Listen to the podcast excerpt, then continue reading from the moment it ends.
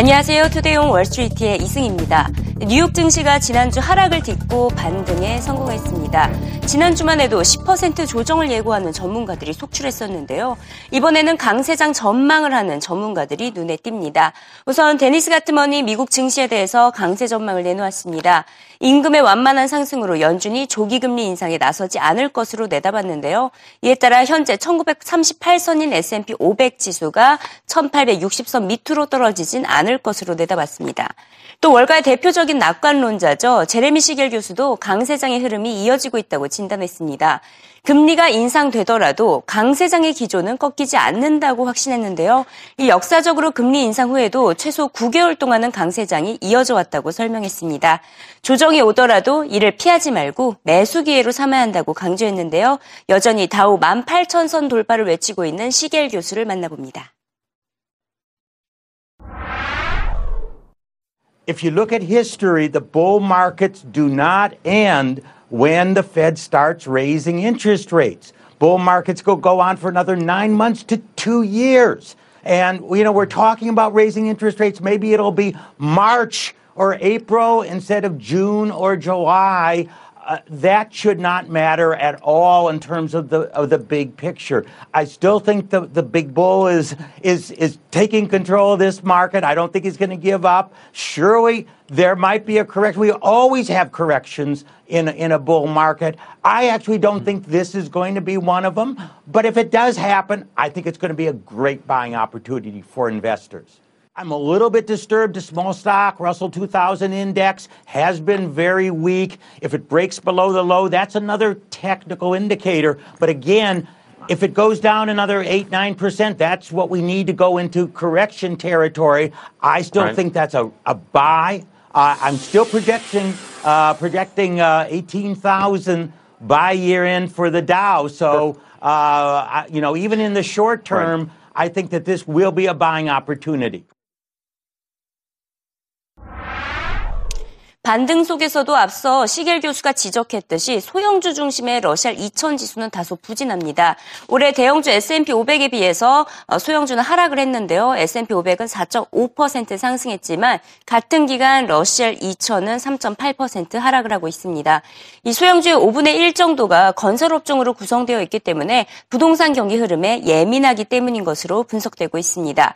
이와 함께 고성장주로 분류되고 있는 기술주의 흐름도 다소 주춤합니다. 일단 오늘장 흐름부터 짚어보면요. 제자리 걸음을 하고 있는 것을 알 수가 있습니다. 크게 오르거나 크게 하락하지 않으면서 아마존, 페이스북, 구글은 1% 어, 내외의 어, 상승세를 보였고요. 넷플릭스와 트위터는 1% 이하의 하락세를 보였습니다. 하지만 다음 달부터 애플과 야후를 중심으로 기술주가 강세를 보일 것이라는 전망이 나오고 있습니다. 무엇보다 애플은 신제품 출시 효과를 보게 될 것으로 기대되고 있고요. 야후는 알리바바 상장 효과를 보게 될 것이라는 전망입니다. 이에 더해서 아마존과 넷플릭스와 같은 성장 모멘텀이 강한 업체에 미리 투자를 해둘 것이라는 조언이 쏟아지고 있습니다. But at the end of the day, if you're a tech investor, you really want to own growth stories, and those companies just don't have the growth stories. You look at companies like Amazon, for example, which has been out of favor, but coming into the, the back half of the year with the holiday, it's companies like that that have been these really strong companies that have fallen out of favor. I think the momentum is going to shift back to those type of companies. Think that if you look at just the real blue chip type of growth uh, internet companies, those are the ones you want to gravitate to. When they blow up, people get nervous, but they're the ones you need to buy. This is thinking about Google a year ago, Apple a year ago, Netflix, uh, companies like LinkedIn. It's, I think you really need to look at which companies have are going to be around in the next decade, and when they fall out of favor, those are the ones you got to jump on. Those are the opportunities you have to jump on. I think Amazon's in that camp right now, and I think LinkedIn is, is in that camp as well. These are strong companies that are going to be around for a long time. 오늘은 워렌 버핏의 버크셔 해셔웨이의 실적 호조 소식까지 전해졌는데요. 무엇보다 현금 보유량이 무려 555억 달러, 약 52조 원에 육박한 것이 가장 눈에 띄었습니다. 이는 40년 만에 최대 규모로 버핏이 코끼리 사냥을 어, 본격적으로 할 것으로 어, 보이는데요. 여기서 코끼리 사냥이라고 한다면 대규모 인수 합병을 의미하고 있습니다. 가장 최근에는 식품회사 하인즈를 인수한 데 이어서 지금은 장기적 성장 가능성이 높은 또 다른 기업을 물색 중인 것으로 알려지고 있습니다. 시장에서는 재생에너지나 식품업종을 인수할 것으로 보고 있는데요. 하지만 전혀 서두르지는 않을 것이라는 전망입니다. Well, our sense is with $50 billion in cash on the balance sheet, about 26 billion of that is actually available right now for deployment in acquisitions. Even so, if Berkshire were to raise more debt or sell down equity investments, he said at the May investor meeting that I was on a panel asking questions that Berkshire Hathaway could fund a $50 billion acquisition without having to issue any equity. So clearly, Berkshire is still in the market for a large deal. Are you surprised they haven't done one yet? We're still waiting for another large acquisition. Uh, the biggest one we saw la- last was several years ago for Burlington Northern Railroad, which worked out extremely well. So, yes, we're, we're still waiting, um, but our sense is that unless they see a compelling deal, Berkshire won't move to, to buy anything substantial. 최근 오바마 대통령과 미국 기업 CEO 간의 사이가 멀어지고 있습니다. 미국의 높은 법인세, 미국 기업들이 해외로 본사를 옮기는 이슈에서 불거졌는데요. 이제는 이슈가 더 커지면서 전반적인 규제에 대해서 미국 기업들이 불편한 입장을 계속해서 드러냈기 때문입니다. 이에 대해서 오바마 대통령은 기업이 규제에 불평만 하지 말고 사회적 책임을 더 보이라고 촉구했는데요. 지난 5년 동안 기업 친화적 정책을 펼치며 이익을 안겨줬으니 불평 좀 그만하라는 쓴소리 소리를 전했습니다. I would take the complaints of the corporate community with a grain of salt. If, if you look at what our policies have been, uh, they have generally been friendly towards business, while at the same time recognizing there's certain core interests, fiscal interests. If you look at what's happened over the last four or five years, the folks who don't have uh, a right to complain are the folks uh, at the top. Where we have made less progress than I would like 자, 이번 오바마 대통령의 다소 강력한 반, 어, 발언에 대해서 미국 CEO들의 반발이 커지고 있습니다. 만약 행정부의 규제가 없었다면 수많은 일자리를 창출해서 중산층 인구가 늘어났을 것이라고 설명을 했는데요. 하지만 행정부의 경기부양 지지가 이루어지지 않아 중산층의 타격이 오히려 컸다고 지적했습니다.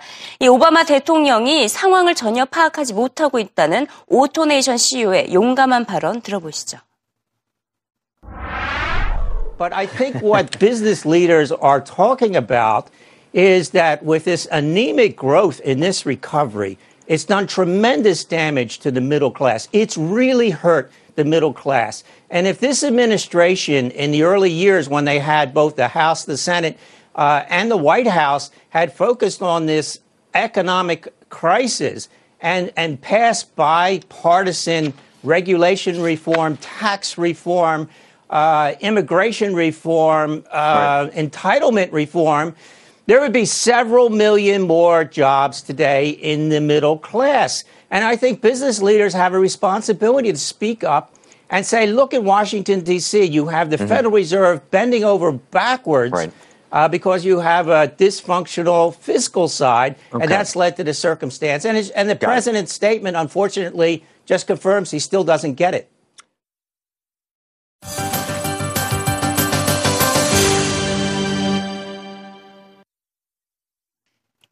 네, 현재 이 시각 CNBC 헤드라인을 살펴보도록 하겠습니다. 인도에 투자하고 싶다면 어떤 사업 분야에 투자를 해야 될까요? CNBC가 구체적으로 어, 그 업종 분야를 설명을 하고 있습니다. 여전히 수익성이 높은 산업 분야 많이 남아있지만 주식 시장은 아니라고 설명을 하고 있는데요. 올 들어서 이미 인도 증시가 30% 올랐기 때문에 지금 와서 투자하기는 늦었다라고 볼 수 있고 산업 분야에 직접 투자하는 것이 현명하다고 설명을 하고 있습니다. 그러면서 대표적으로 교육 분야 분야를 추천하고 있습니다. 특히 인도 전체 인구의 절반 이상인 54%가 24세 이하의 젊은 층들로 구성이 되어 있는데요. 이에 따라서 인재 육성 시스템에 투자를 하면 성장 잠재력이 가장 높아 보인다고 CNBC가 추천을 하고 있습니다. 네, 최근 기업들 간의 소송 소식이 자주 전해지고 있습니다. 어제 마이크로소프트가 삼성전자를 소속했다는 소식에 이어서 이번에는 HP가 오토노미 전 CFO를 고소할 것으로 알려지고 있습니다. 즉 HP는 지난 2011년에 영국 소프트웨어 업체죠. 오토노미를 인수한 바가 있었는데요. 그때 인수할 당시에 110억 달러의 인수를 했었는데 어, 오토노미가 실적을 속여서 고가에 인수했던 것으로 드러났습니다. 이에 따라서 HP가 이제 와서 50억 달러의 손실을 봤는데요. 그러면서 인수 사기를 당했다라고 표현을 하며 어, 절 결국 HP가 오토노미의 전 CFO를 회계 부정 혐의로 고소하겠다라는 입장을 드러낸 것으로 알려지고 있습니다. 자, 결국 포르투갈 은행이 경영 위기에 빠진 BS 중앙 BS 은행에 40 9억 유로를 투입하기로 결정을 했는데요. 어, 오랜만에 은행에 대한 구제금융 소식이 전해지고 있는 것입니다. CNBC는 이를 브라질을 포함해서 신흥국에 진출해 있는 또 다른 유로존 은행들의 자산 부실로 이어질 수 있다고 우려감을 드러냈습니다. 이렇게 BS처럼 재정 상태가 악화될 은행들을 미리 선별을 하는 것이 가장 중요하겠죠. 그러는 과정에서 유럽중앙은행이 자산 건정성 평가, 이른바 스트레스 테스트를 매년 실시를 하고 있습니다. 이번에도 10월 말부터 유럽의 128개 대형은행을 대상으로 테스트를 실시할 예정인데요. 자, 이에 대해서 영란은행 전 총재가 입장을 밝혔습니다. 어떤 입장을 밝혔는지 살펴보면요. 영란은행의 전 총재가 지금은 이제 유럽중앙은행이 신뢰성을 다시 보여줘야 한다고 강조를 하고 있습니다. 아, 이번 지금까지는 스트레스 테스트 결과 시장에 신뢰감을 주지 못했기 때문에 이번이 마지막 기회가 될 것이라고 설명을 했는데요. 이 정직성, 투명성, 솔직함이 필요하다며 재무제표상에 문제가 있는 은행들을 꼼꼼히 밝혀내야 할 것이라고 강조했습니다. But I do think that the euro area and indeed Europe more generally faces a big challenge with the asset quality review of the banking system that's going on. And I think the financial markets will be looking very carefully in the autumn at whether the statements that are made about the capital position of different banks are really credible. And I think there's a lot hangs on this. The previous bank stress tests in Europe didn't really convince markets of their seriousness. And this is a really last chance for Europe to put in place a really credible set of tests on the financial uh, worthiness of all the major banks in Europe. But what will be disappointing is if the review comes up with very reassuring answers about the banking system that markets clearly don't believe. This is a time when honesty is absolutely vital. Transparency and honesty, facing up to problems on bank balance sheets, injecting new capital is the only way forward from now on, and it will be a test of Europe to see whether it's willing to do that in an honest and transparent way.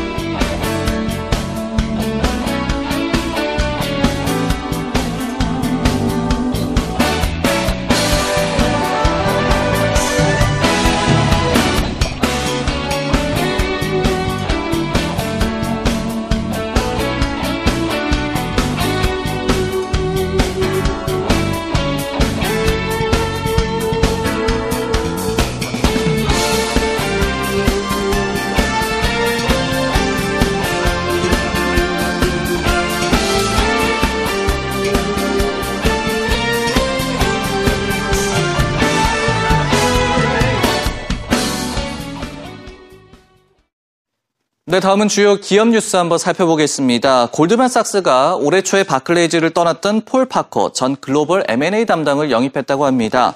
파커는 골드만에서도 M&A 공동 헤드 직책을 맡을 전망인데요. 향후 사업에 어떤 영향을 미칠지 관심이 모아지고 있습니다. 다음 소식입니다. GE가 오는 2018년까지 아프리카에 약 20억 달러, 2조 원 가깝게 투자하겠다고 발표했습니다. 투자 자금은 인프라 구축 사업이나 현지 근로자 교육 및 공급망 확충 등에 쓰일 예정 인데요. 제프 이멜트 CEO는요, 아프리카의 지속 가능한 성장에 계속 베팅할 예정이라고 밝히기도 했습니다.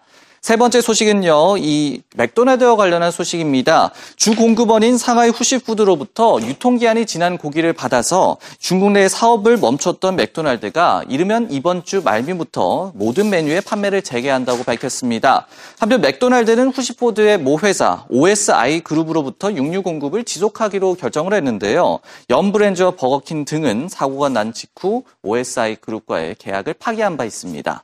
마지막 소식입니다. 정유사 페트로 차이나가 애서배스카 오일사로부터 도버 지역의 오일샌드 프로젝트를 인수하기 위해 10억 달러, 1조 원가량을 더 쓸 예정이라고 보도가 나왔습니다. 페트로 차이나는요, 애초 6월까지 프로젝트 내에 애서배스카사의 오일 지분을 이 40%를 인수하는 작업을 마무리하려고 했지만 이 중국 정부의 비리 관련 조사 등에 막혀서 이 계획이 좀 지연을 맞고 있었습니다. 이에 9월까지는 인수를 마무리한다는 계획을 내놓았습니다. 주요 해외 기업 뉴스까지 살펴봤습니다.